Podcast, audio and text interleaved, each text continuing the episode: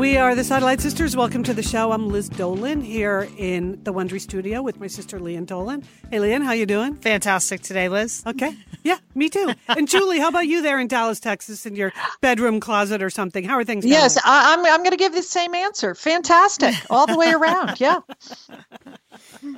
Well, we have a super exciting show today. We have a special guest, but first I want to mention, be sure to stay tuned until the very end because we're announcing a special contest we are running during the month of April.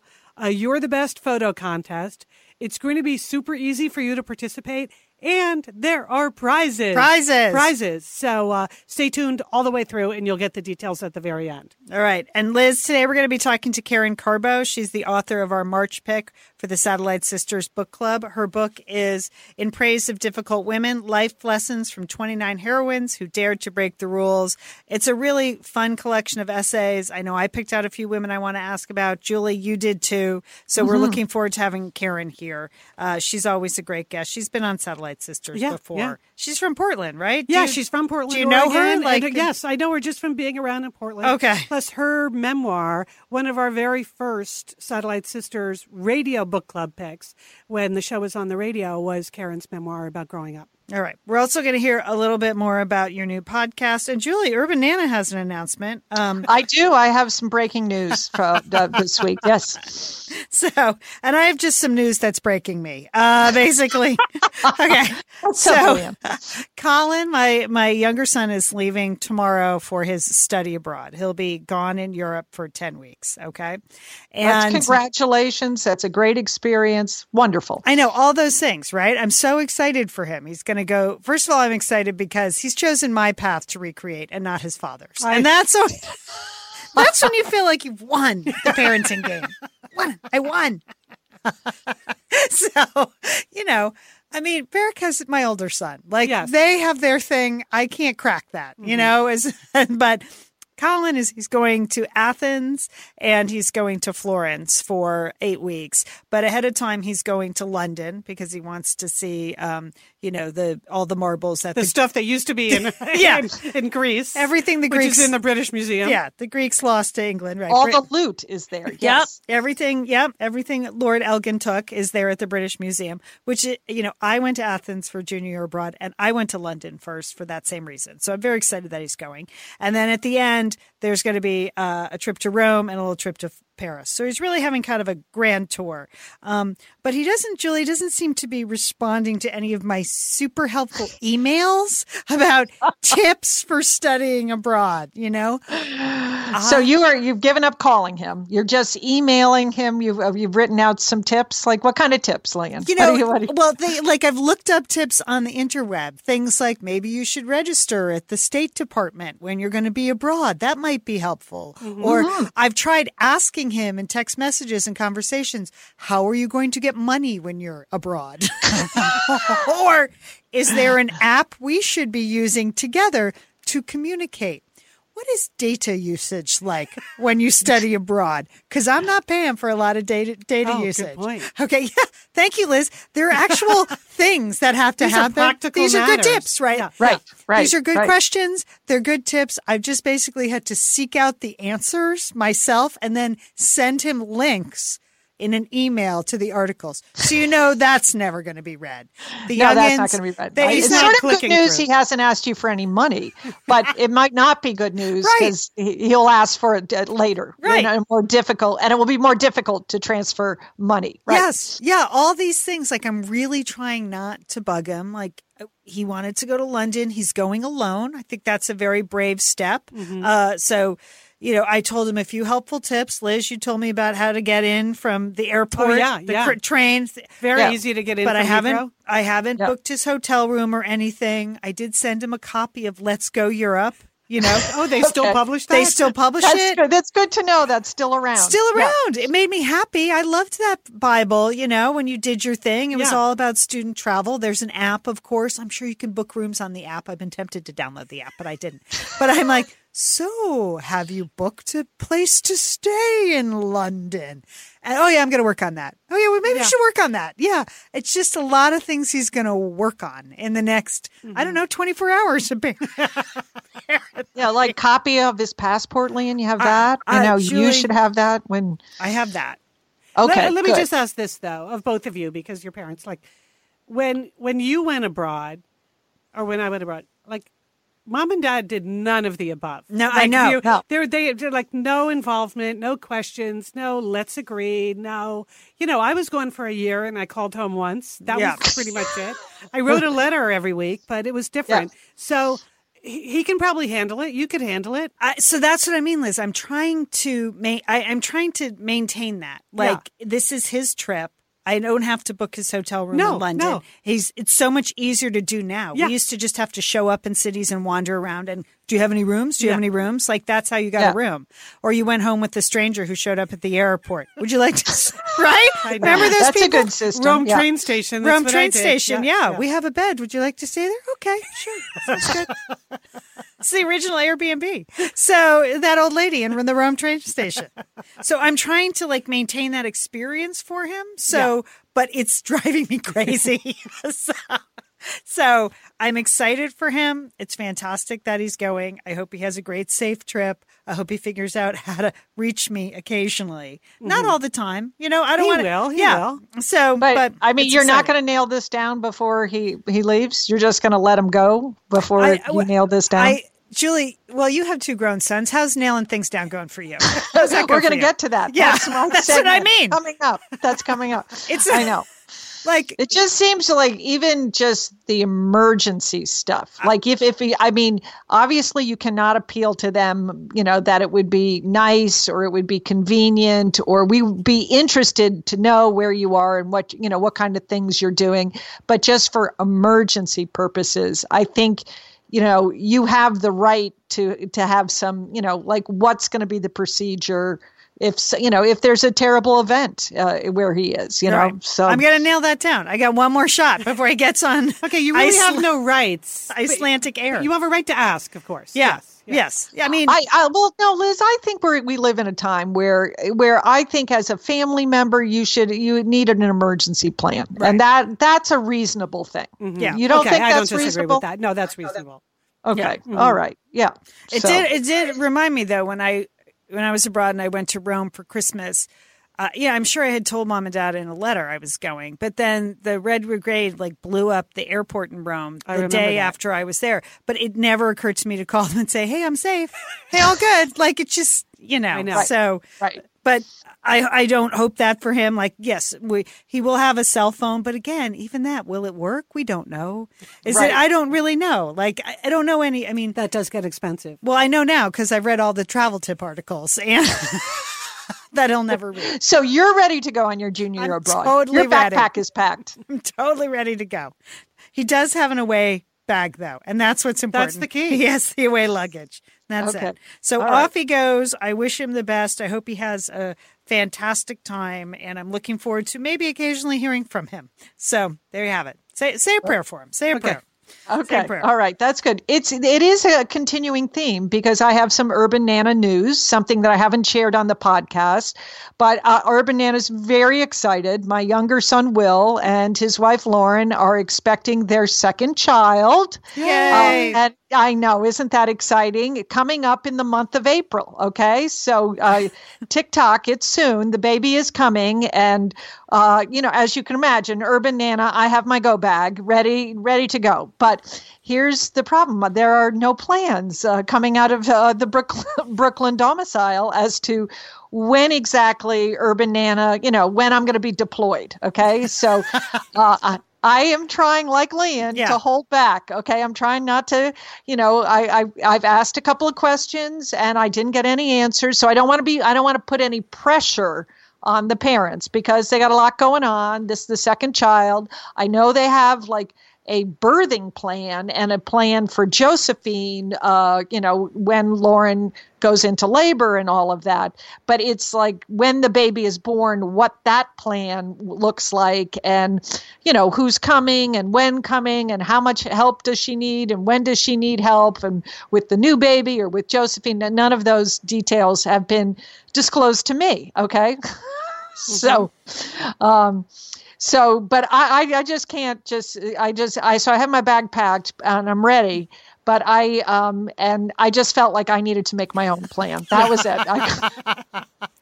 They're just there's no bat sign coming like Urban Nana needed now. You just don't know.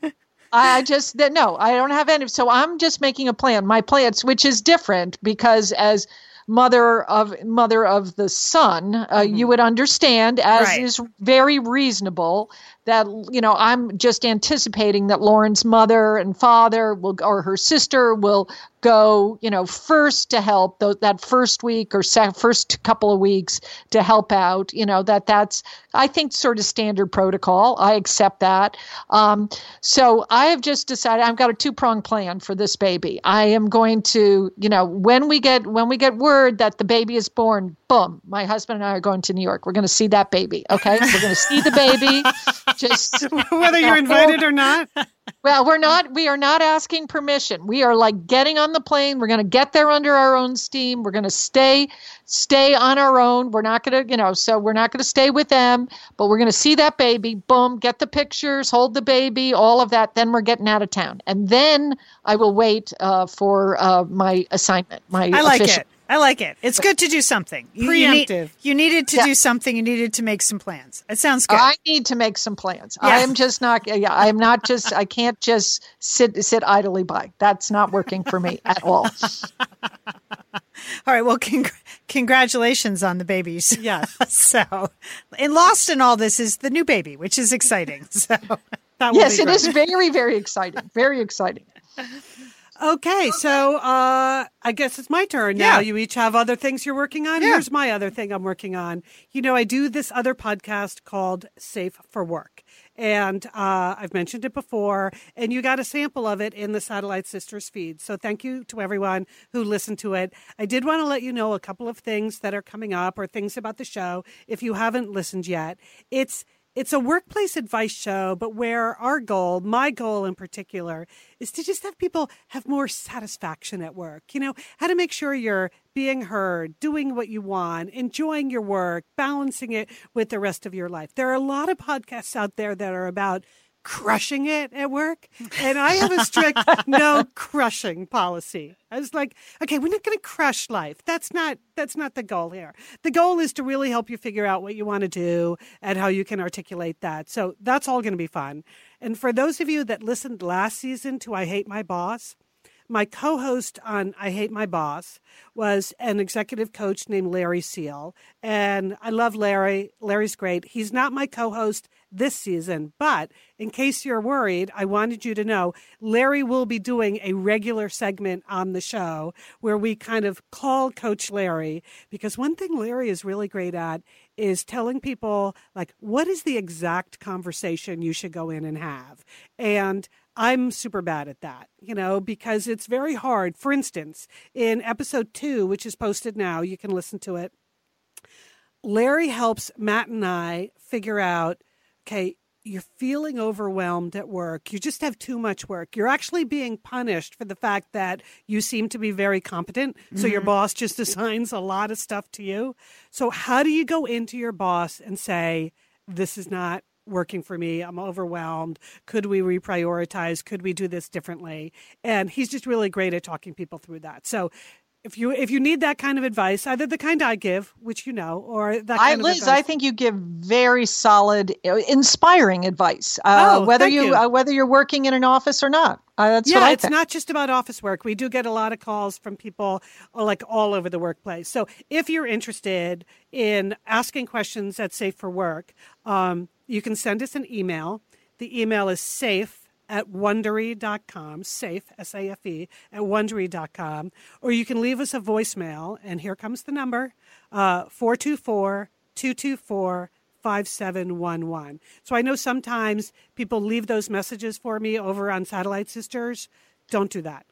That's because So if it's specifically a question that you want to talk to talk on the other podcast about on Safe for Work, just make sure the message either goes to the Safe for Work email address, which is safe@wondery.com, or the voicemail. So we last year we had a few Satellite Sisters on. Yeah, My Boss, I remember. And it was great. So believe me, your questions, your dilemmas, it's all welcome. And so that's how you can contact us. And I can't wait for you to listen and participate. Can you give that number one more time slowly for people? Sure, slowly. You can leave us a voicemail at 424-224-5711.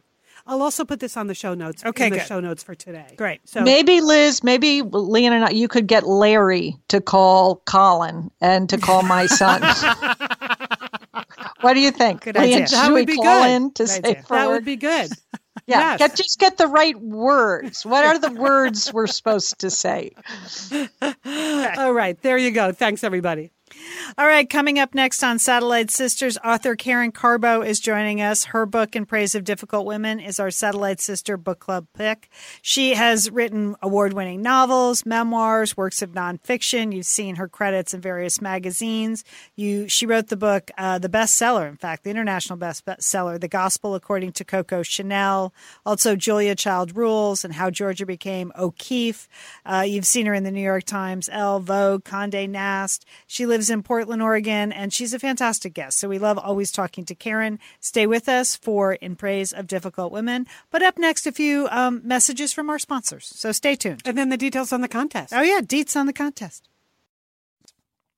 We're excited today to have the author of our Satellite Sisters book club pick for March in the studios here in Wondery. Karen Karbo is with us. Her book is In Praise of Difficult Women, Life Lessons from 29 Heroines Who Dared to Break the Rules. Karen, happy Women's History Month. Thank you. And it's a long month. You know, it's a 30, isn't it 30 days? Has September, April, I think we have 31 days to celebrate 29 women. We got it. We got it happening. Well, this is a super fun book, and we're really glad to have you here in Los Angeles. You know, how many books have you written now? I think 15 or 16. Wow. That's a lot. I have lost count. Yeah. It's a little sad. I feel like a snail with a trail of books behind me. You call it your kick-ass women's series on the book jacket. I like that. Yeah, well, yes, that was that label was foisted upon me, and I do like it. I do like being kick-ass. All right. So how did this book come to be? Like, why did you decide to write this book now? Well, this book, first of all, you know, with books, they it takes several years, if we're lucky, to get a book going. Right. So I began writing it 3 years ago before actually, you know, when we thought we were going to be having a woman president. Right. We thought we'd have an African-American president. Now we have a woman president. And it originally started sort of looking back at these iconic women from history and how they've sort of provided the stepping stones to lead us to where we have, you know, in our lifetime, we saw the first woman president. Mm-hmm. Well, then, of course, life happened and the election happened and kind of the whole, you know, our whole culture kind of pivoted. And we started looking at what women, you know, clearly there's still work to be done. Right. And I started looking at what women who are my quote-unquote living heroines who are inspiring me and inspiring the rest of us to resist and move forward and be who we are in the world. So it was a project that actually expanded over the last 3 years or so. Okay. Well, and how do you define difficult? Because one other thing I like about the book is that you profile 29 women, but they each have a different adjective associated with them, from, you know, incorrigible to creative. So how do you define difficult? Difficult is a very broad umbrella term that it can be applied to any woman who does something that causes her to sort of brush up against the expectations of the culture, which then creates people who are unhappy with her, and she gets called difficult. Yeah. A difficult woman is someone who believes that her own feelings and desires and motives and passions are at least as important as everyone around her. And, you know, it was funny. One reviewer said, that's a pretty low bar. And I said, yes, and you have made my point for me. Yeah. Thank you very much. You know, a difficult woman doesn't care too much about what people think of her. Right. And a difficult woman, of course, is not afraid to upset people. Right. Right. Do you think that's true, though, that women, I mean, most women, did you think the women that you profiled started out that way, always difficult, or sort of as they aged or came into their own or found their own voice, then they're like, okay, now I'm done with caring about what people think about me? I think it's across the board, and it was something that I strived for. Striven? I don't know. I struve. It's audio. You don't have to really care about the grammar. Really hard. You just say you tried really hard. I tried super hard to have a diverse roster, not only in terms of nationality and ethnicity and socioeconomic background, but also the ways in which they embody, the different ways in which they embodied being difficult. And that includes, you know, some women seem to be difficult out of the chute. Right. Like they're just born that way. And, you like know, who in the book do you think? I would say, some, you know, Jane Goodall, Amelia Earhart, Billie Jean King, they seem to, from girlhood, sort of exhibit the qualities that they would carry into adulthood, and that would cause them to be "quote unquote" difficult. Mm-hmm. I think it also has to do with the kind of nurturing and you know parenting you have, and the kind of family that you have. But they seem just to be sort of wanting to go their own way and do their own thing from the get-go. There are other women who seem to step into their difficulty as they get older. And I think Elizabeth Warren is one, mm-hmm. that she started out and she was sort of a very dutiful middle-class girl. She went to college and actually dropped out fairly early to go back to Texas and marry her high school boyfriend. Right, and she had children, and she, you know, I mean, I think she was going to just sort – she always wanted to be intellectually stimulated, but really she seemed to be – fairly happy with sort of having the kind of traditional mid-century life that her parents had wanted for her. So only later when she really became involved sort of with, you know, the economic disparity in the country and ran for Congress and started really speaking out, did she really sort of step into her difficult nature. So I think it's across the board. Mm-hmm. Some of us are born difficult. Some of us are made. Circumstances force us to be difficult. Right. And that's what I like to say is necessity is the mother of difficulty, oftentimes. Liz and Leanne here, and we are so grateful to have OSEA support Satellite Sisters. Why? Because it's just a great product. Holy cow, do we love OSEA's skin and body care. And you know what? This Mother's Day, just look no further than OSEA. Spoil the moms in your life with the little luxuries from OSEA. The moms, the stepmoms, the bonus moms, the people who bring a touch of something special to your life. Aunts, grandmothers, they would love a little OSEA this Mother's Day. And you can get 10% off your first order by using our code SATSisters at OSEAMalibu.com. And Liz, you know what every mother and mother figure needs? What? More moisture, Liz. They need more moisture in their skin. Skin. I mean, really, the creams, the lotions, the oils, I love it all. That duo they have going, like you can't miss with the duo of OSEA. Liz, the Mega Moisture Duo. Yes. You can literally see your skin get firmer, and it just delivers this full body glow. Okay, you know we have raved about the Undaria algae body oil. Mm-hmm. Well, pair that with the Undaria collagen body oil. Youthful, yeah. Liz, your youthful glow is going to happen. And it's infused with OSEA's signature Undaria seaweed. So it just smells so delicious, doesn't it? I know you're talking about giving it as a gift. I also suggest just giving it to yourself because you're worth it. That's true. That is absolutely true. Okay, that moisture duo I mentioned too is a great value because you can save 16% plus the extra 10% with our code SATSisters. So this is it. This is a win-win-win Mother's Day gift. Spoil the moms in your life with clean vegan skincare and body care from OSEA. Get 10% off your first order site-wide with the code SATSisters at OSEAMalibu.com. And you get free samples in every order and free shipping on orders over $60. OSEA is spelled O-S-E-A. So head on over to OSEAMalibu.com and use code SATSisters for 10% off. Thanks, OSEA. Liz, summer is coming up, and you know what that means? It means you're grilling. You're grilling and chilling there with your butcher box. What do you got going on the grill this summer? Well, you know, here's the thing. Because I'm going to be up in Bend for part of the summer, I'm having my box sent there, Leanne. That's great. Go on vacation with your ButcherBox is what I'm recommending. The other way, you're just going to buy meat and fish and stuff when you get there. Why do that? Anyway, I love their steaks. I love their scallops. The scallops are really good. And the chicken thighs, all good. I'm ready. That's right. ButcherBox gives you peace of mind and easy to find high-quality meat and seafood you can trust. It's 100% grass-fed beef, free-range organic chicken, pork that's raised crate-free, and wild-caught seafood. No antibiotics or added hormones. And as Liz said, delivered right to your doorstep. And you can customize that delivery plan, Liz, right? Because it can go wherever you want it to go, whenever you want it to go. If you want to delay it a week, speed it up a week, you just go to your ButcherBox account and you can make that all happen. It's so easy to manage online. Yeah. And if you're like Liz, you can take your ButcherBox on vacation, which is... That's nice. That's nice. Nice to have something familiar there. Yes. So if you want to take your meat on vacation, sign up at butcherbox.com/sisters and get our special deal. ButcherBox is offering our listeners a free for a year offer, plus an additional 20% off. So you can choose salmon, chicken breast, or steak tips free in every order for a year. Sign up today at butcherbox.com/sisters and use code SISTERS to choose your free for a year offer, plus get $20 off your first order.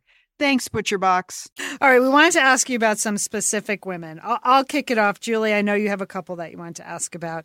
Mm-hmm. Okay, I was really fascinated by Kay Thompson, who was the creator of Eloise. Correct. But you the last word you used to describe her is kooky, which the world doesn't have enough kooky people.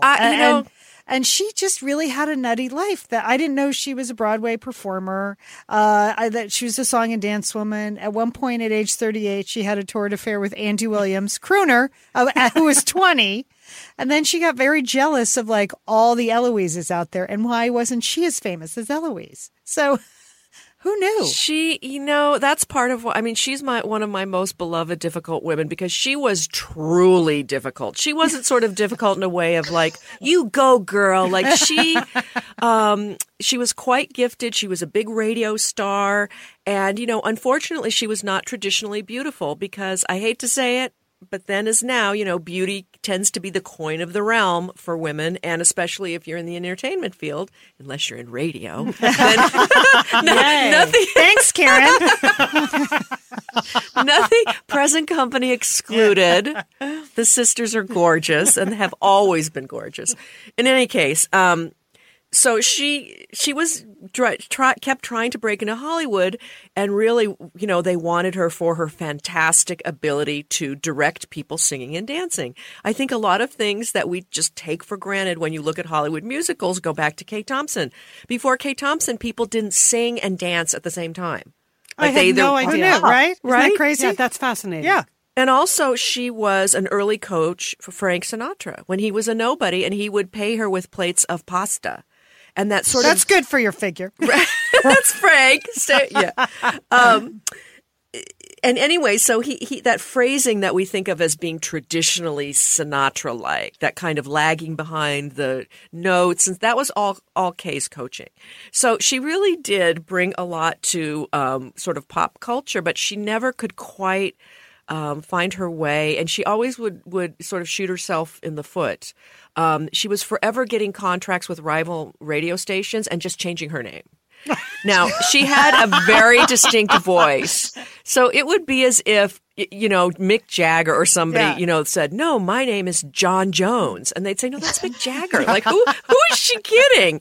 So, she was doing things like that. And she was also a great friend of Judy Garland's and helped coach Judy Garland become Judy Garland. So. But then she sort of has these disassociated events with Eloise, like later in her life, where she start dressing like Eloise. She was jealous of the children who portrayed Eloise and things. There were a few moments, where she felt that I think she was quite she was middle-aged for sure. And when they did the Eloise movie, she felt as if the girl cast as Eloise could not accurately do Eloise. And her idea was that she would sort of hide behind the furniture, and the little girl would move her lips, and Kay would be behind the furniture saying, my name is always. Kooky. Right. Kooky. Kooky. Like, how would that ever work? I think. Yes. Scary. She was. And she sort of very much resented. I think part of the greatness of Eloise and why Eloise lives on was the illustrations by Hilary Knight. Yeah. And she very much resented, his participation in it. But she was just very, very difficult. Okay, excellent. Julie, who did you want to ask Karen about? I wanted to ask, this is Julie, did Angela Merkel get on your list because you love Kate McKinnon from Saturday Night Live's interpretations of her, or was she always on your radar?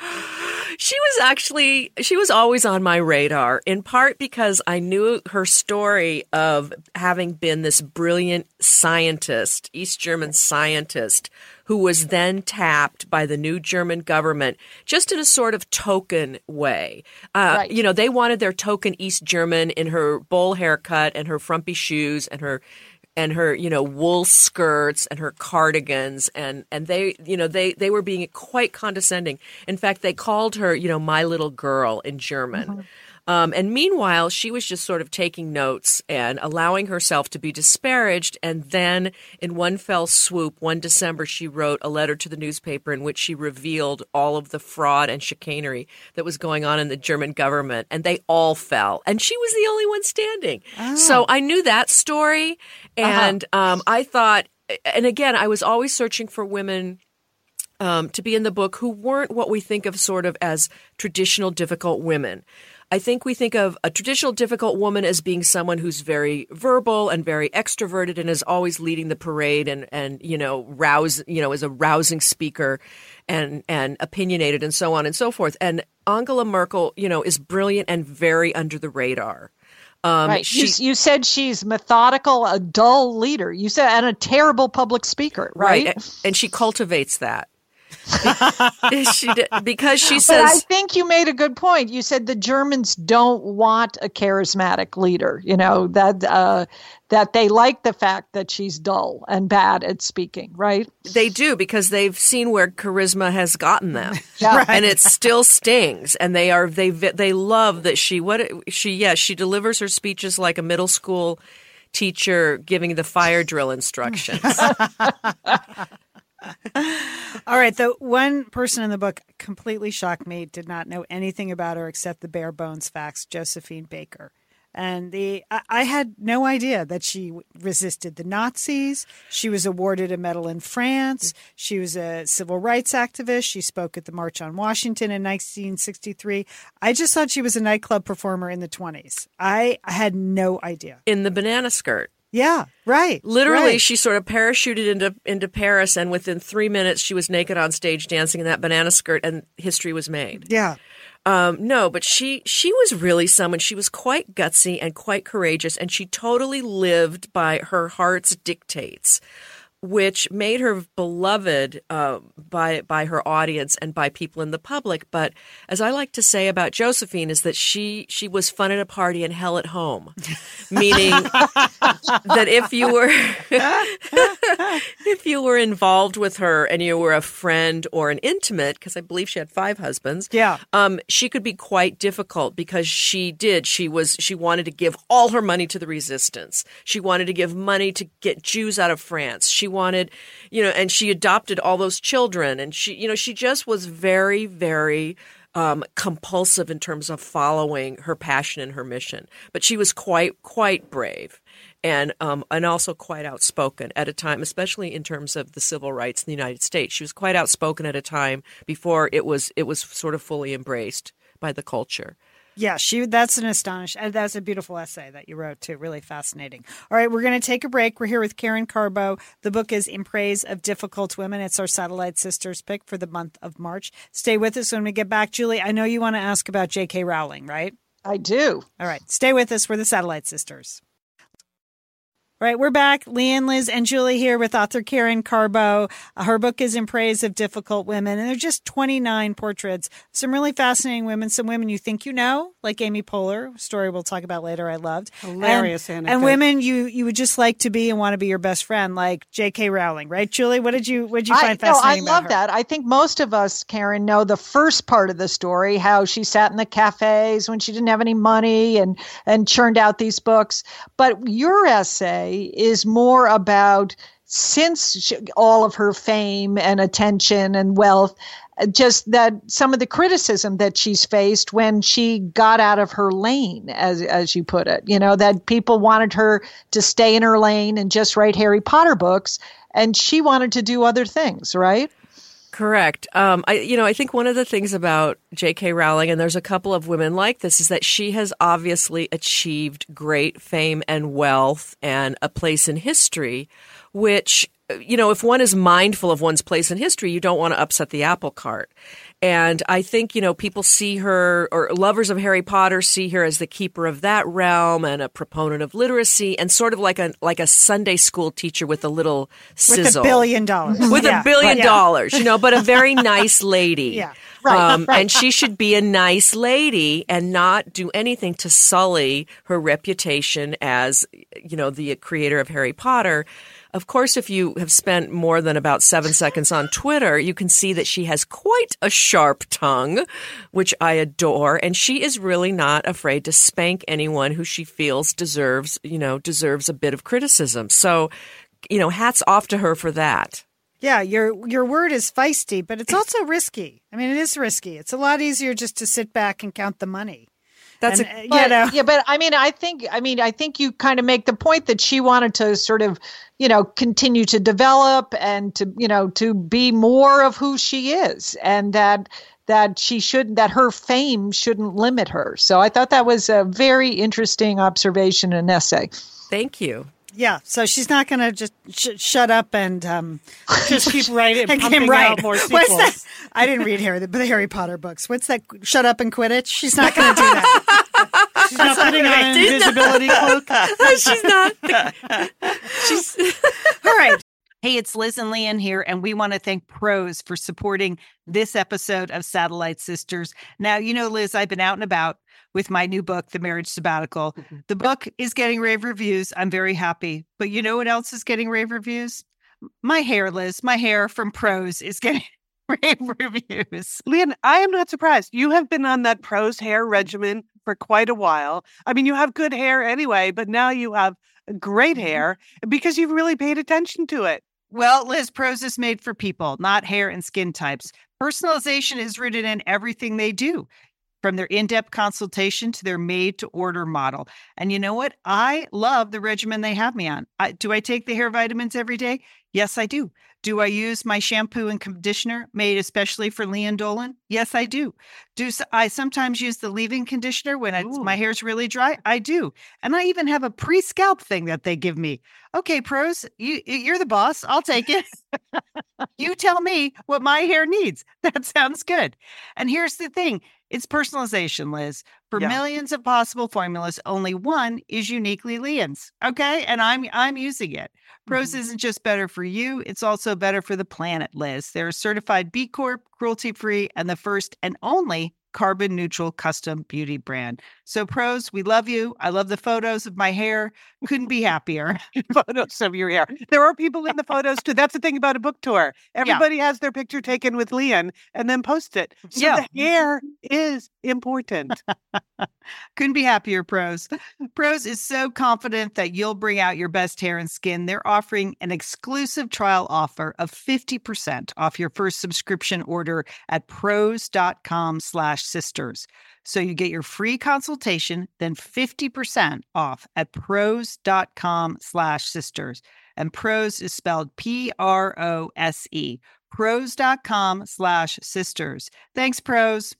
Liz, you know we love talking about Framebridge, don't we? We do.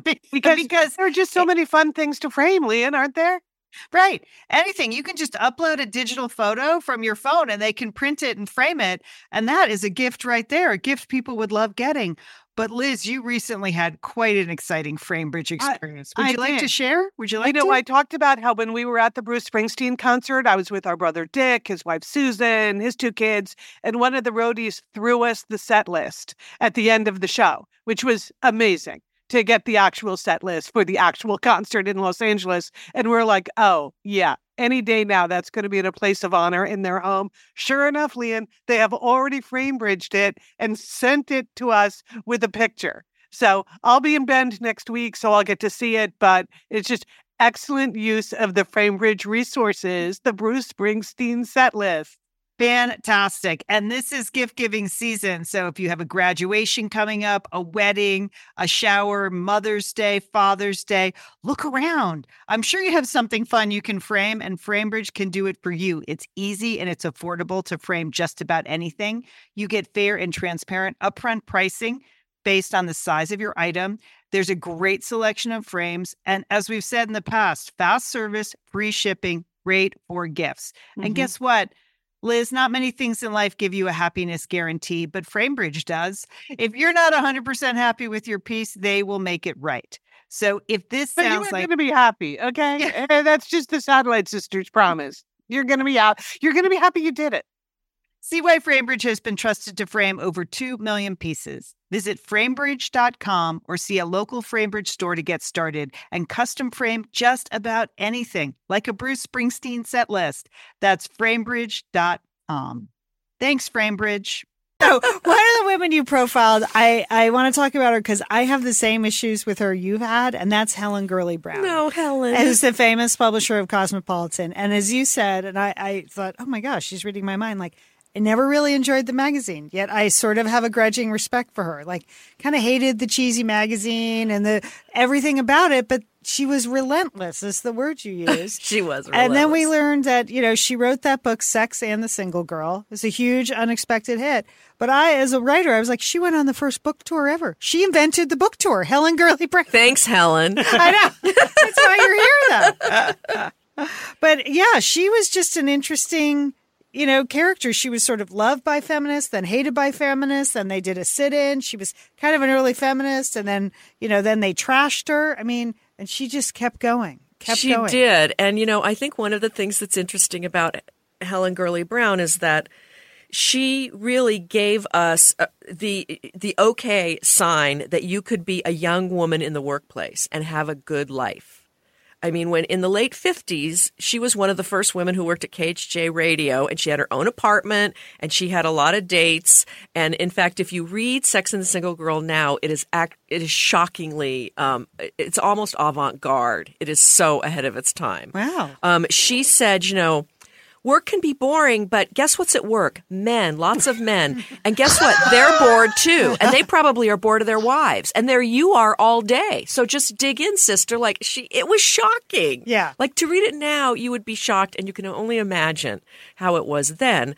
But in those days, you could go from your husband's house, or I mean your father's house, to your husband's house. Right. And if you had to have a job, you were like the most pathetic, sad lady soul ever. And she said, no way. Being married's for when you're older. You have your own money, you have your own apartment and your own agency. Like, what more could a girl want? And for that, she was very bold. Now, she never came off of that position, even as the times changed. Right. Which I think is poignant. Yeah. You know, and part of her relentlessness is that, you know, she was still like 100 years old with her push-up bra and her hair. And she's still alive. I know I should know Rest that. In peace. No, yeah. Okay. But R.I.P. But her story and Cosmo, by the way, she took over that magazine. She had no editorial experience, and it became number one and stayed there. And for all I know, it still is at this very second. Yeah. So I don't, you know, well, it's fantastic to read at the hair salon. You know, that's when you read it when no one can see you reading. It's pretty. You know? It's the 10 tips for seducing whoever. Yeah, and you wrap some other magazine over the cover. Right? Exactly. Yes, U.S. News and World Report. Mm-hmm. Economist, I think. Yeah. Oh, there we go. All right. One of the stories I like, too, is Amy Poehler. And I have her on here because she's subversive. But the story you pick out is that, like, one time she just a guy did something wrong to her, so she chased him down the street and started yelling at him. I think that's why we all love Amy Poehler. Right? And I think because she looks like Alice in Wonderland, too. Her essential subversive nature is hidden under those big blue eyes and the blonde hair. Yeah, it was apparently she was on an airplane and she was going to some shoot with some girlfriends and they were yakking and talking as girlfriends do. Yeah, wasn't she with Tina Fey? I mean, they were going whatever. She was with some other. Sit back and be entertained. Other noisy women. If you have Tina Fey and Amy Poehler on your plane. Right, and they were coming down the jetway and there was some businessman who was like saying, you know, you ladies were very loud. You shouldn't have been allowed in first class. And she just went after him. And then when he sort of shrugged it off, which I find men do, they kind of like, you know, stick a jab out there and then they just sort of, you know, oh, well, whatever. But she chased him. And, you know, and as I said, no man would say that to another man. Oh, sir, you and your friends were talking about sports too loudly in first class. Like, you know, this was a totally sexist thing. And she would not take it. She's the best, Amy Poehler. So funny. So funny. All right. And then finally, we just – Satellite Sisters' favorite. We had her on a couple of times, Nora Ephron. I almost can't say her name without crying, but I think you're as bad as me. You seem to be as huge a Nora Ephron fan. And it was the hardest essay to write. People have asked that, like what essay felt the most difficult? And because I love her so much – it felt and miss her and has been, you know, what you're saying, Leanne, that it just was I felt overwhelmed. Yeah. But you met her. See, when we had her on Satellite Sisters, she just called in. So we never met her. So I'm sure if I met her, I would just start crying. So, and you couldn't focus. You couldn't speak. No, you had to like turn away and look at the drink table. I did. And what happened? What happened to you? Well, you know, despite all my book touring and writing, I have a very sort of little shy streak, which is part of why I wrote the book. I mean, writers write books so that they can figure out things as well. So, but I was just so overwhelmed, and she had such a beautiful, thin little hand, and I had like my big Western paw shaking her hand. And I couldn't just tell her how much I had read everything of hers, and I loved her so much. So I just sort of, it's really nice to me. And I turned away, and examined the buffet table. And Nora Ephron said, "Who was that? You know, who was that sad person?" And you know, I wish I did. I wish I had been able to rise to the occasion, but I had to tell the truth. Yeah, it's a beautiful essay though that you've written about. Thank you. Yeah, it's really nice. At least she didn't faint or anything. Yeah. You know, so that's pretty good. Yeah.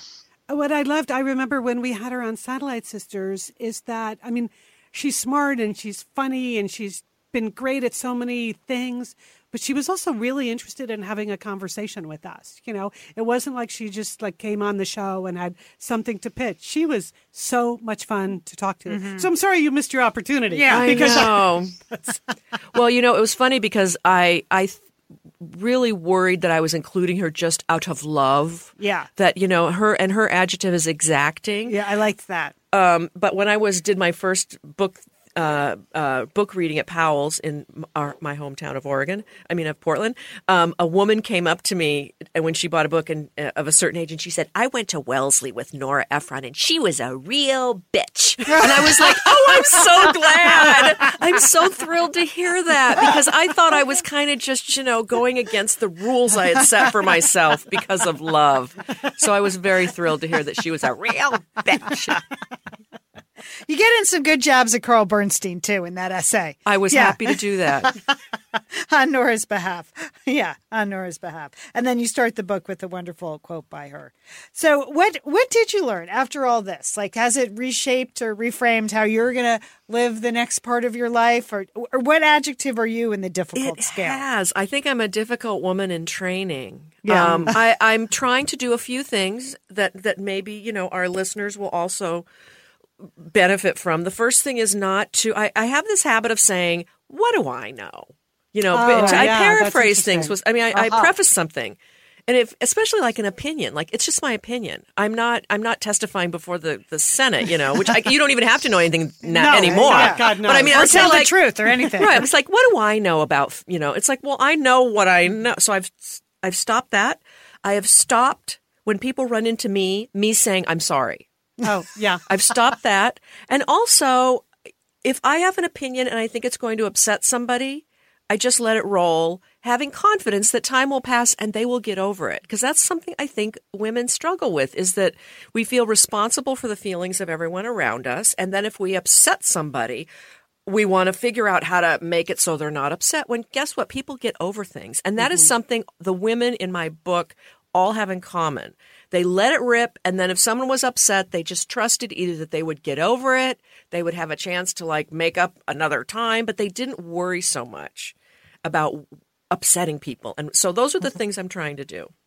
Those are awesome rules. You know, one of our themes here at Satellite Sisters is stay noisy, and I think all three of those would fit super well on a list of how to stay noisy. Exactly. And I mean, speaking out, we tend not to do it. We tend to just hold back. And I think certainly it's the time, if there ever was a time. And I think we see that's really awesome. And, you know, you guys are sisters, so you've always had each other's back. But if someone steps up and has the courage to do it, and then there's women behind her, I think that helps as well.